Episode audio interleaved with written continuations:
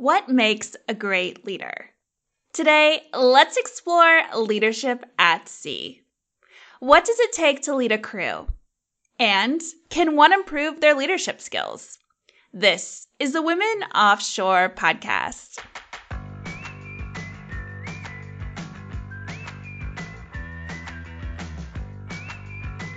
I'm your host, Ali Cedeno, a mariner and founder of Women Offshore. Women Offshore is an online organization and resource center supporting a diverse workforce on the water.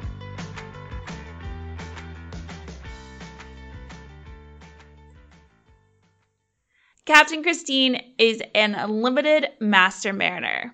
She's a seasoned ships officer with 17 years of experience in the maritime industry working on board container ships, car carriers, military cargo vessels, and research ships. Captain Christine is a graduate of SUNY Maritime College and has an MBA from Seattle University. She's currently an instructor at Pacific Maritime Institute in Seattle, Washington, and is on her way to become a pilot in Southeast Alaska. I brought Captain Christine on the show to talk about leadership and what that looks like on board vessels Welcome, Christine, to the Women Offshore podcast. Hello, I'm so happy to join you and uh, talk a little bit about the maritime industry. So, can you start out sharing where are you in your career right now? Sure. Uh, so I'm probably uh, mid-career, I guess you'd say. I've been out of school for, uh, it's hard to believe, but uh, let's see, 17 years. Yeah, 17 years since I graduated from SUNY Maritime. And so I am a full-time instructor at MITAGS PMI on the West Coast, and I'm just starting a new chapter of my career as a pilot trainee with Southeast Alaska Pilots. Was uh, becoming a pilot a goal that you had originally? Uh, no, not not initially. In fact, it was uh, it wasn't until about a few months before I took the test that I even decided uh, that it was something I'd consider. I was really uh, struggling with what my long-term career plan was, and uh, and struggling with the next steps. And I think that's a common struggle for a lot of folks. You think, what am I going to do next? And so I started to think about, well, what's long term, and what are the possibilities, and what does the top of the mountain look like versus what's the next step? Uh, pilotage came into sharp focus with a lot of things that were important to me and are important to me. And uh, so then I chose to take take the test, and here I am. So you're making it to the pinnacle of the industry. And one of the things I want to talk to you about today is what makes a great leader, especially on board a ship. Excellent. Uh, I love talking about leadership. I teach the leadership and managerial skills and leadership and teamwork in classes at MITAGS PMI. Uh, but I also finished last year a leadership executive MBA program at Seattle University. So I spent two quarters studying leadership at a collegiate level. So I'm, I'm really excited to talk about it. It's something I enjoy reading about and talking to others about. Like what what makes that great leader? Well, I think there's a lot of perspectives on leadership. Certainly, there's a lot of different styles, and uh, you know, it's just like anything else. Everybody's got their opinion about what they think works. Uh, for me, I think the biggest uh, thing that helps leaders be successful. I think the biggest kind of key to successful leadership is emotional intelligence and, and this concept that leadership is more than just the hard skills, right? We talk a lot about how, you know, somebody may be a good captain, but then there's also the, the person who's, you know, a good ship handler, but they're not uh, a good captain, right? And what makes that difference between somebody who's got the technical skills and somebody who's a really great leader? And for me, that gap is emotional intelligence, the components of self-awareness, self-regulation, empathy, social skills, and motivation. And, and all of those feed in together uh, to how you treat others, how you're perceived, how you treat yourself to make make successful leaders. Can that emotional intelligence be developed, or is that something that maybe you're born with? Sure. Um, so that's Daniel Goleman wrote the book on emotional intelligence, and that literally wrote the book. He's uh, written a, a, second version, Emotional Intelligence 2.0, just uh, within the last few years. And he says absolutely. In fact, he even advocates for it to be taught in schools and has done that on a trial basis and found better outcomes academically for students who learn emotional intelligence in the classroom. So it is absolutely something you can learn and develop. And I think Uh, certainly the social skills element, the empathy elements can be a little bit harder, but I think the self-reflection and self-awareness or the self-regulation and self-awareness are challenging but very doable. Uh, you know, that looking inward, seeing how you're being perceived, seeing how your actions affect others, and then keeping that in check sometimes or being aware of when your emotions are, you know, a fact a factor in any given situation. Those are things we absolutely can learn and they're hard to develop and can be hard to practice, but uh, yeah, absolutely they can be developed. So if someone is realizing that they need to be more emotionally intelligent, where can they start? Uh, you know, I think first reading about it and even knowing that it exists. I think it's like a lot of things, uh, things like uh, bystander effect or confirmation bias. If you know that it exists, that awareness alone can be a big game changer. I also think uh, it it happens a little bit with maturity and age. You know, I think a lot of us uh, start to develop things like empathy as we gain more life experience. But I also think talking to others and being vulnerable and asking for that feedback of, you know, hey, how did that come off? Or, you know what, I totally botched the situation. How could I have handled it better? I think those things give you that self awareness. They give you that, you can build that self awareness. Christine, what can the maritime and offshore energy industries start doing today to further develop the next leaders on the water? I, I love that question and I don't have the answer. And I think the challenge is pretty clear to a lot of us.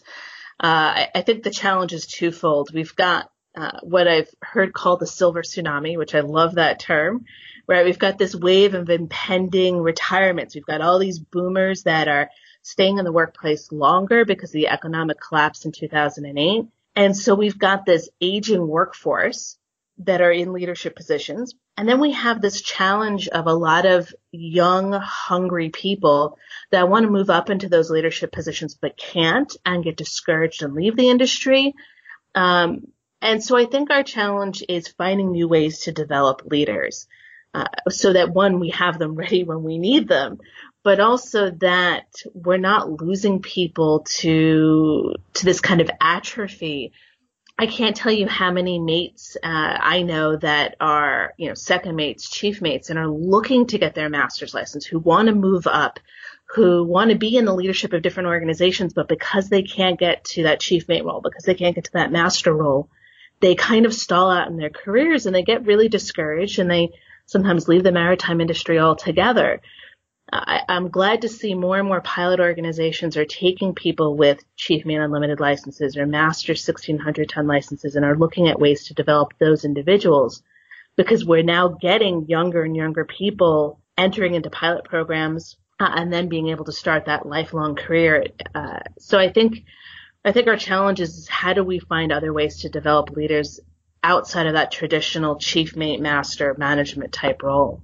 Yeah. Have you had a supervisor or someone in your life who maybe brought you into the office or had some sort of significant impact on your career?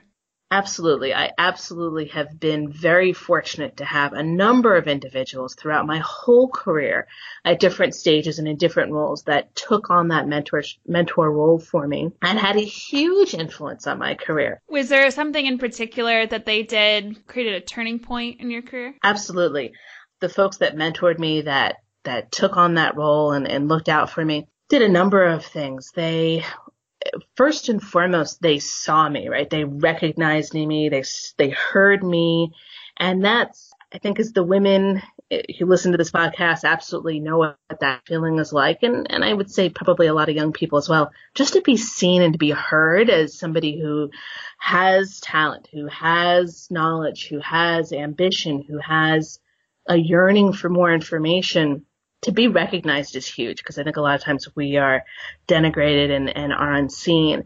The other thing that these mentors did for me was they often encouraged me to take a, a different perspective, whether that was to look at the long game, uh, to think about what my long term was. One of my mentors, you know, encouraged me actively to pursue my chief mate's license when I was considering leaving the industry altogether. And that then led to me getting my master's license. And of course, it's leading me now to this role as a pilot.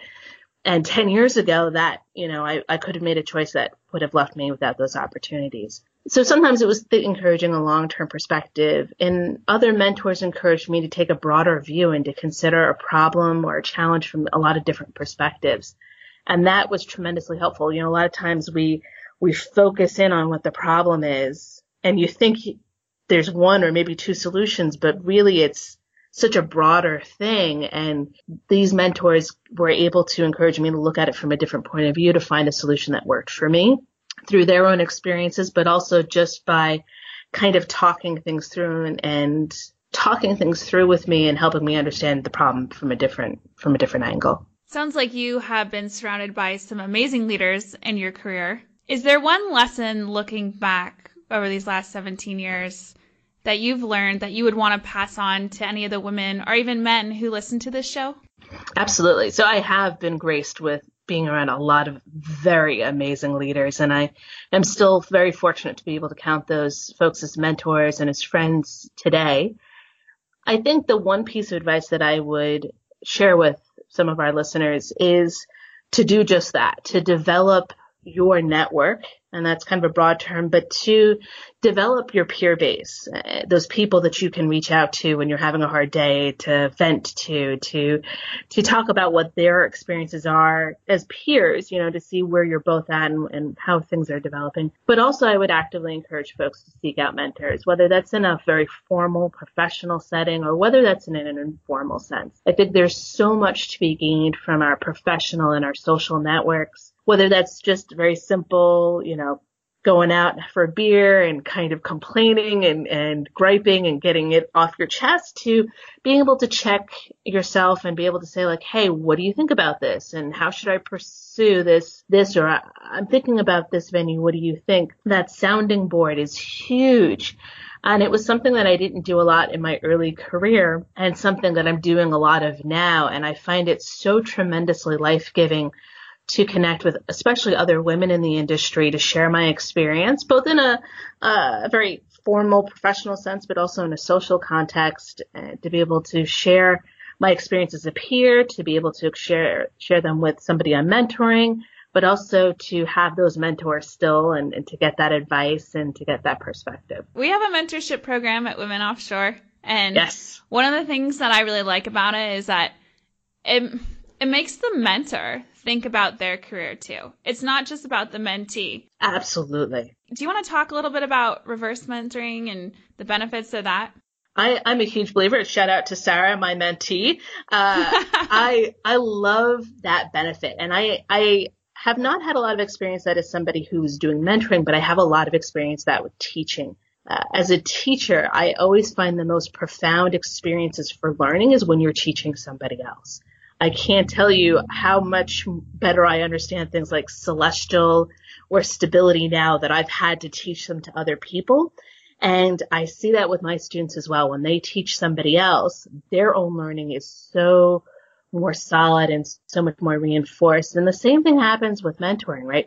As you're helping somebody else make decisions and helping them to reflect on where they are, where they want to go, you wind up doing that a little bit yourself and reflecting on your own experiences and, and the decisions you've made. So it is that beautiful thing where it's not just a one way or a single direction type of energy flow or, or um, experience. It really is. It works both ways. Yeah, I really appreciate that you're our mentorship program and you're just such an inspiration to our community. So thanks so much, Christine, for coming on the podcast. Thanks. I appreciate you coming here. Absolutely. It's been my pleasure. I look forward to uh, reading more on women offshore and to uh, talking to more of the group. Thanks for tuning in to the Women Offshore podcast. On the next episode, you and I are going to hear from a woman who works on deep water drill ships and who, as an engineer, is working her way up through operations to be her captain's boss. I also have a special announcement to make right now. If you haven't already heard, we have a conference coming up in July. The Women Offshore Unite Conference is scheduled for July 12th to the 13th at Rice University in Houston, Texas. More details will be available soon, and I'll also share them here on the podcast. Save the date for Women Offshore's Unite Conference, July 12th through the 13th. Until next time, stay safe out there, and I'll talk to you soon.